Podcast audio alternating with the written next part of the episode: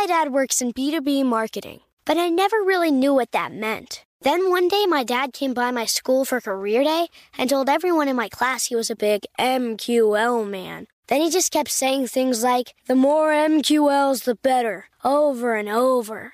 My friends still laugh at me to this day. I think it means marketing qualified lead. One thing's for sure I'll be known as the MQL man's kid for the rest of my days. Why couldn't you just be a fireman or a lawyer? Why? You ruined my life, Dad. Not everyone gets B2B, but LinkedIn has the people who do. And with ads on LinkedIn, you'll be able to reach people based on job title, industry, likelihood to buy, and more. Start converting your B2B audience into high quality leads today. We'll even give you a $100 credit on your next ad campaign. Go to linkedin.com slash customer to claim your credit. That's linkedin.com slash customer. Terms and conditions apply. LinkedIn, the place to be, to be. Good morning. This is Laura. Welcome to the Before Breakfast podcast.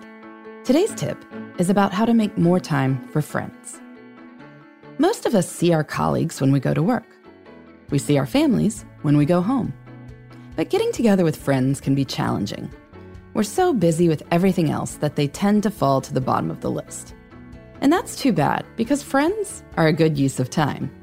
Indeed, good friends can make us feel like we have more time. A few years ago, for my book Off the Clock, I asked 900 busy people to track their time for a day. Then I asked them questions about how they felt about their time. I found that the people who felt time was most abundant spent a far higher proportion of their time interacting with friends than people who felt time was scarce. And no, it's not because the people who saw friends had less going on.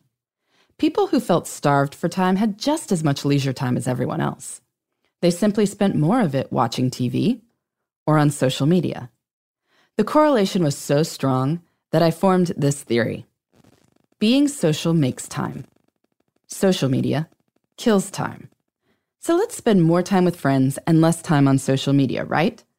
I'm sure we could agree that this would be great, but of course, there are reasons we drift toward the screens. When you're building a career and raising a family, a lot of your leisure time appears late at night when it's hard to seize. Or it requires planning ahead, or hiring a sitter, or trading off childcare duties with your spouse. Your friends are just as busy. They face the same challenges, but Twitter is ready anytime you are. That said, I do think that even busy people can make time for friends. One option is that you can build what I call relationship planning into your life. In an earlier episode of Before Breakfast, we talked about planning your upcoming weeks on Friday afternoons. I suggested listing priorities in three categories career, relationships, self. The reason to make a three category list is that it reminds you to put something in all three categories. It's hard to make a three category list and then leave one of the categories blank. This is a good way to nudge yourself to have a more balanced life. Anyway, the relationship category might naturally focus on your spouse or your kids. But I'd challenge you to make a friend activity a priority at least every other week. Think about whose company you enjoy and which friendships you really value. Then use this planning time on Friday to reach out and get something on the calendar. It doesn't have to be elaborate. A phone or video chat can work with someone who doesn't live nearby. Or you can plan to meet for coffee or lunch. That's how you build relationship planning into your life. But over years of studying people's time, I've realized that the people who spend the most time with their friends tend to structure their lives so they don't need to plan relationship time. It happens automatically. Here's what I mean some things happen once, other things fall into the category of recurring events. You don't have to plan them, they just happen over and over. This is neither good nor bad on its own. It can be a bad thing with recurring meetings at work. People keep tromping to that Tuesday morning staff meeting week after week just to report that, yep, they're still doing their jobs. This meeting has long ceased to earn its place on the calendar, but you keep going because it's there. But the recurring event phenomenon can be a good thing when we're talking about getting together with friends. It's often the planning that's the huge hurdle.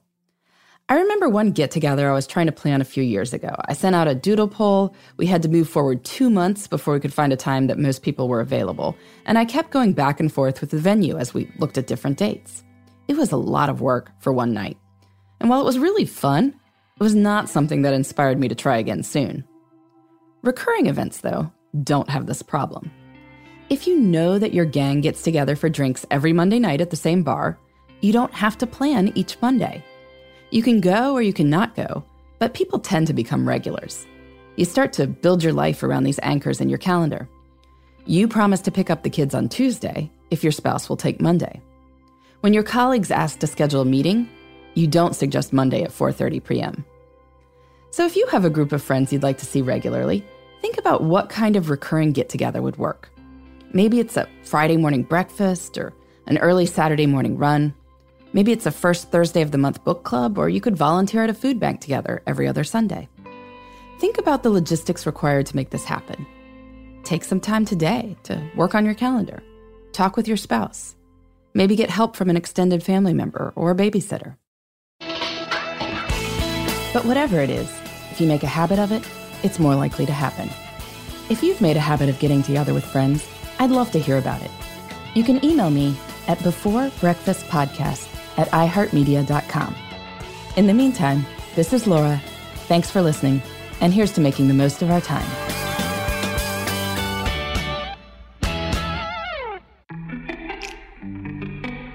Hey, everybody.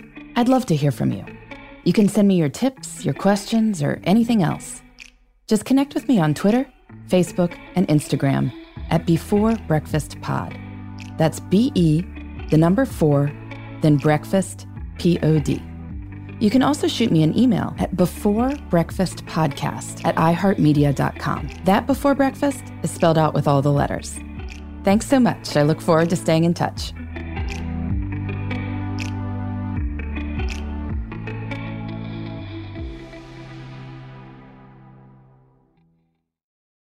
Hey, listeners.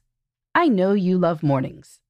And with nearly 300 beaches in Puerto Rico, each one is a reason to wake up early and catch a picture perfect sunrise. Puerto Rico has nearly 300 miles of coastline, and the island's diverse geography offers everything from secluded coves with white sand and crystalline water to stunning black sand beaches and beaches perfect for water sports no passport required for U.S. citizens and permanent residents. Learn more and plan your trip at discoverpuertorico.com. Become a part of the fast growing health and wellness industry with an education from Trinity School of Natural Health. Trinity graduates can empower their communities through natural health principles and techniques, whether they go into practice to guide others toward their wellness goals or open a store to sell their favorite health products. Trinity grads are equipped to change lives.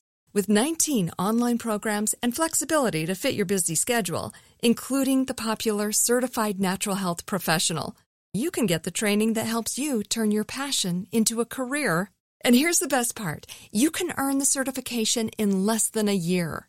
From herbology to naturopathy and health coaching, Trinity allows you to make a meaningful difference by helping others live healthier, happier lives. Don't wait any longer to pursue your passion for natural health. Enroll today at trinityschool.org. That's trinityschool.org.